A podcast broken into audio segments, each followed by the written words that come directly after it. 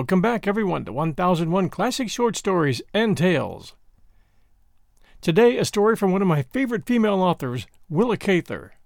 This story, The Enchanted Bluff, has a bittersweet ending.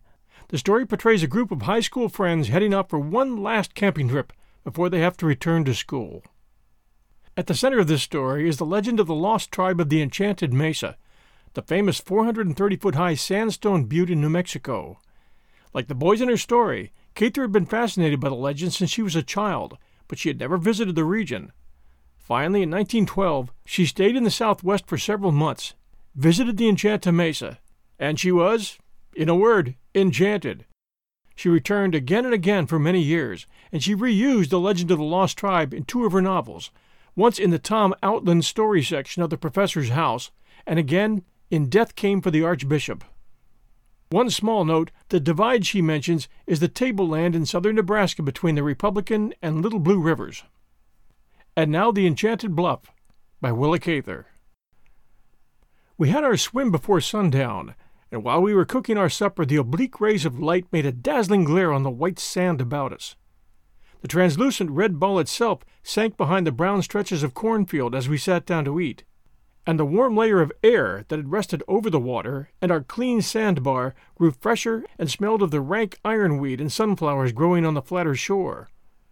The river was brown and sluggish, like any other of the half dozen streams that water the Nebraska cornlands.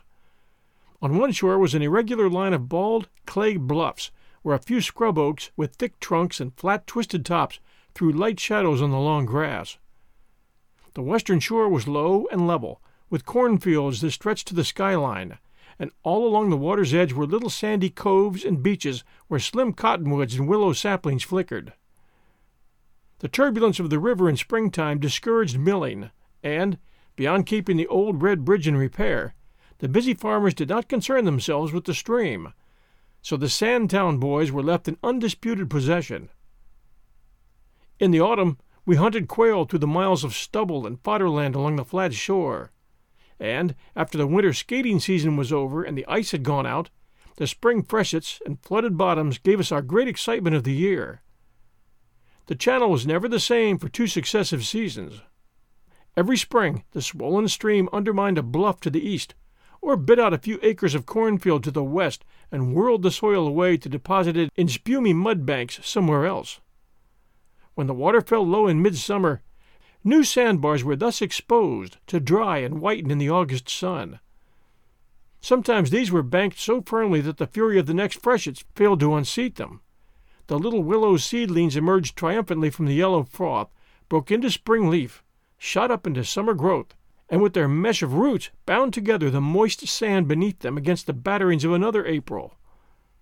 Here and there a cottonwood soon glittered among them, quivering in the low current of air that, even on breathless days when the dust hung like smoke above the wagon road, trembled along the face of the water. It was on such an island, in the third summer of its yellow green, that we built our watchfire, not in the thicket of dancing willow wands, but on a level terrace of fine sand which had been added that spring. A new little bit of world, beautifully ridged with ripple marks, and strewn with the tiny skeletons of turtles and fish, all as white and dry as if they'd been expertly cured. We had been careful not to mar the freshness of the place, although we often swam out to it on summer evenings and lay on the sand to rest. This was our last watchfire of the year, and there were reasons why I should remember it better than any of the others. Next week, the other boys were to file back to their old places in the Sandtown High School, but I was to go up to the Divide to teach my first country school in the Norwegian district. I was already homesick at the thought of quitting the boys with whom I'd always played, of leaving the river, and going up into a windy plain that was all windmills and cornfields and big pastures where there was nothing wilful or unmanageable in the landscape, no new islands, and no chance of unfamiliar birds, such as often followed the watercourses. Other boys came and went and used the river for fishing or skating, but we six were sworn to the spirit of the stream, and we were friends mainly because of the river. There were the two Hassler boys, Fritz and Otto, sons of the little German tailor. They were the youngest of us, ragged boys of ten and twelve, with sunburned hair, weather stained faces, and pale blue eyes. Otto, the elder, was the best mathematician in school, and clever at his books, but he always dropped out in the spring term as if the river could not get on without him. He and Fritz caught the fat, horned catfish and sold them about the town, and they lived so much in the water that they were as brown and sandy as the river itself. There was Percy Pound, a fat, freckled boy with chubby cheeks, who took half a dozen boys' story papers and was always being kept in for reading detective stories behind his desk. There was Tip Smith, destined by his freckles and red hair to be the buffoon in all our games, though he walked like a timid little old man and had a funny, cracked laugh. Tip worked hard in his father's grocery store every afternoon and swept it out before school in the morning. Even his recreations were laborious. He collected cigarette cards and tin tobacco tags indefatigably, and would sit for hours humped up over a snarling little scroll saw which he kept in his attic. His dearest possessions were some little pill bottles that purported to contain grains of wheat from the Holy Land, water from the Jordan and the Dead Sea, and earth from the Mount of Olives. His father had bought these dull things from a Baptist missionary who peddled them, and Tip seemed to de- and Tip seemed to derive great satisfaction from their remote origin. The tall boy was Arthur Adams. He had fine hazel eyes that were almost too reflective and sympathetic for a boy, and such a pleasant voice that we all loved to hear him read aloud. Even when he had to read poetry aloud at school, no one ever thought of laughing. To be sure, he was not at school very much of the time. He was seventeen and should have finished the high school the year before, but he was always off somewhere with his gun. Arthur's mother was dead, and his father, who was feverishly absorbed in promoting schemes, wanted to send the boy away to school and get him off his hands. But Arthur always begged off for another year and promised to study.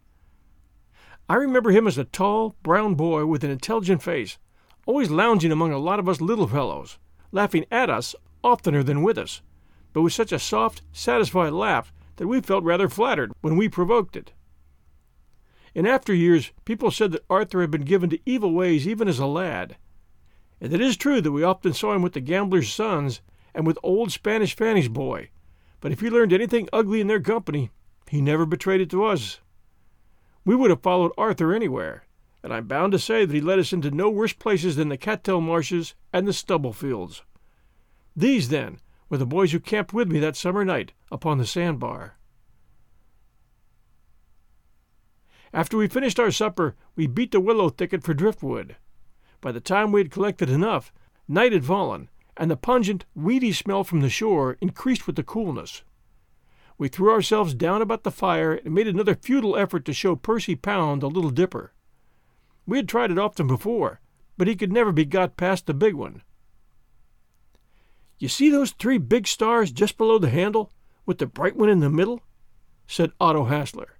That's Orion's belt, and the bright one is the clasp. I crawled behind Otto's shoulder and sighted up his arm to the star that seemed perched upon the tip of his steady forefinger. The Hassler boys did seine fishing at night, and they knew a good many stars. Percy gave up the Little Dipper and lay back on the sand, his hands clasped under his head. I can see the North Star, he announced, contentedly, pointing toward it with his big toe. Anyone might get lost and need to know that. We all looked up at it. How do you suppose Columbus felt when his compass didn't point north any more? Tip asked. Otto shook his head. My father says that there was another North Star once, and that maybe this one won't last always. I wonder what would happen to us down here if anything went wrong with it. Arthur chuckled. I wouldn't worry, Ot. Nothing's apt to happen to it in your time. Look at the Milky Way. There must be lots of good dead Indians. We lay back and looked, meditating, at the dark cover of the world. The gurgle of the water had become heavier. We had often noticed a mutinous, complaining note in it at night, quite different from its cheerful daytime chuckle, and seeming like the voice of a much deeper and more powerful stream. Our water had always those two moods the one of sunny complacence, the other of inconsolable, passionate regret. Queer how the stars are all in sort of diagrams, remarked Otto. You could do most any proposition in geometry with 'em. They always look as if they meant something. Some folks say everybody's fortune is all written out in the stars, don't they? Ah, they believe so in the old country. Fritz affirmed. But Arthur only laughed at him. You're thinking of Napoleon, Fritzy. He had a star that went out when he began to lose battles. I guess the stars don't keep any close tally on Sandtown folks. We were speculating on how many times we could count a hundred before the evening star went down behind the cornfields, when someone cried, There comes the moon, and it's as big as a cartwheel. We all jumped up to greet it as it swam over the bluffs behind us. It came up like a galleon in full sail, an enormous, barbaric thing, red as an angry heathen god. When the moon came up red like that, the Aztecs used to sacrifice their prisoners on the temple top, Percy announced. Go on, Perce. You got that out of golden days. Do you believe that, Arthur? I appealed. Arthur answered, quite seriously. Like as not. The moon was one of their gods. When my father was in Mexico City, he saw the stone where they used to sacrifice their prisoners. As we dropped down by the fire again, someone asked whether the mound builders were older than the Aztecs. When we once got upon the mound builders, we never willingly got away from them and we were still conjecturing when we heard a loud splash in the water.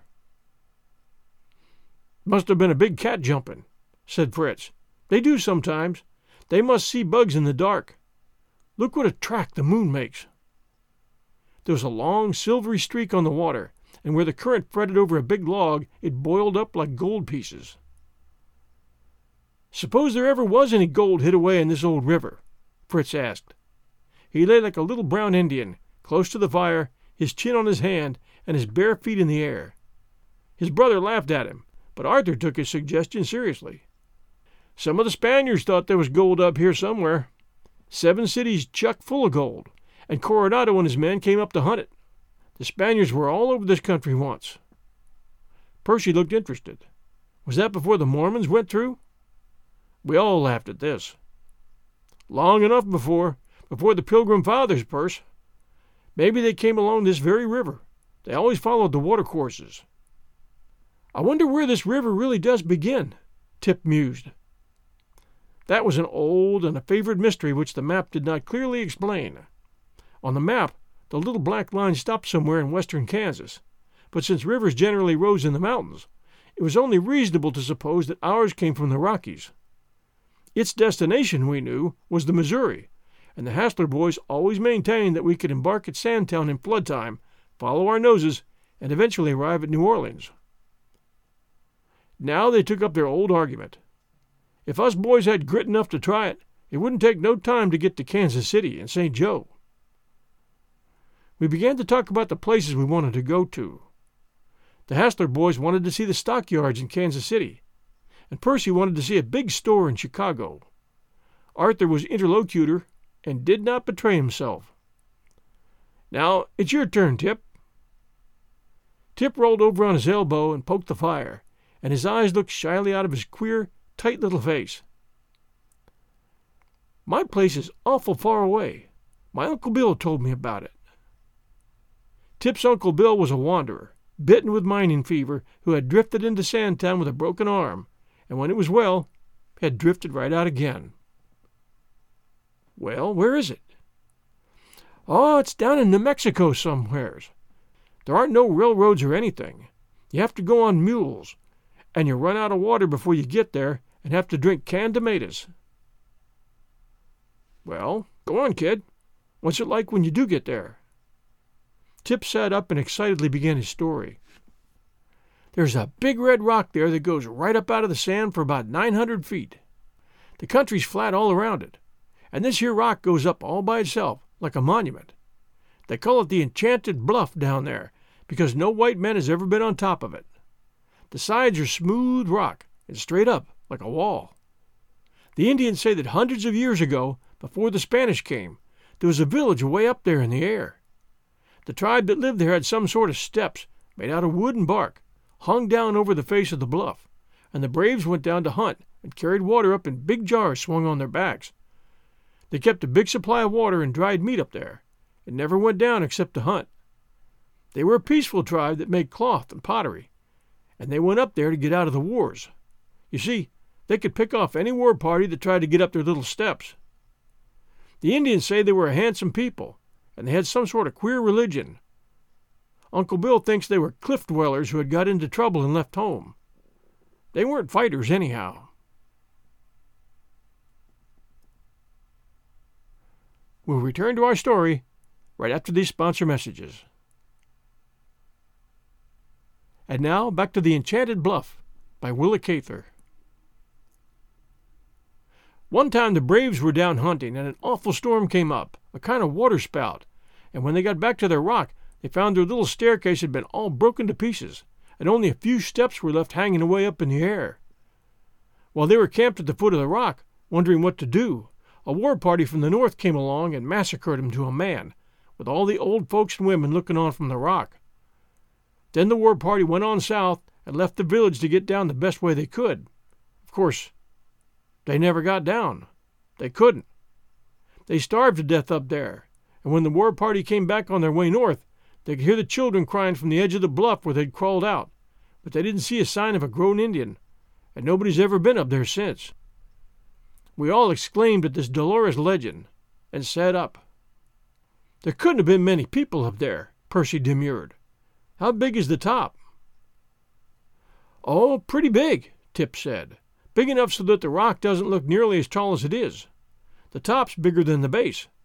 The bluff is sort of worn away for several hundred feet up. That's one reason it's so hard to climb. I asked how the Indians got up in the first place. Nobody knows how they got up or when. A hunting party came along once and saw that there was a town up there, and that was all. Otto rubbed his chin and looked thoughtful. Of course, there must be some way to get up there. Couldn't people get a rope over some way and pull a ladder up? Tip's little eyes were shining with excitement. I know a way. Me and Uncle Bill talked it over. There's a kind of rocket that would take a rope over. Lifesavers use 'em. And then you could hoist a rope ladder and peg it down at the bottom and make it tight with guy ropes on the other side. I'm going to climb that there bluff, and I got it all planned out. Fritz asked what he expected to find when he got up there. Bones, maybe, or the ruins of their town, or pottery, or some of their idols. There might be most anything up there. Anyhow, I just want to see. You sure nobody else has been up there, Tip? Arthur asked. Dead sure. Hardly anybody ever goes down there. Some hunters tried to cut steps in the rock once, but they didn't get higher than a man can reach. The bluff's all red granite, and Uncle Bill thinks it's a boulder the glaciers left. It's a queer place, anyhow. Nothing but cactus and desert for hundreds of miles. And yet right under the bluff there's good water and plenty of grass. That's why the bison used to go down there. Suddenly we heard a scream above our fire and jumped up to see a dark, slim bird floating southward far above us. A whooping crane, we knew, by her cry and her long neck. We ran to the edge of the island, hoping we might see her alight, but she wavered southward along the river course until we lost her. The Hassler boys declared that by the look of the heavens it must be after midnight. So we threw more wood on our fire, put on our jackets, and curled down in the warm sand. Several of us pretended to doze, but I fancy we were really thinking about Tip's bluff and the extinct people. Over in the wood, the ring doves were calling mournfully to one another, and once we heard a dog bark far away. Somebody's getting into old Tommy's melon patch, Fritz murmured, sleepily, but nobody answered him. By and by Percy spoke out of the shadow. Say, Tip, when you go down there, will you take me with you? Maybe. Suppose one of us beats you down there, Tip. Whoever gets to the bluff first has got to promise to tell the rest of us exactly what he finds, remarked one of the Hassler boys, and to this we all readily assented. Somewhat reassured, I dropped off to sleep, I must have dreamed about a race for the bluff, for I woke in a kind of fear that other people were getting ahead of me and that I was losing my chance. I sat up in my damp clothes and looked at the other boys, who lay tumbled in uneasy attitudes about the dead fire. It was still dark, but the sky was blue with the last wonderful azure of night.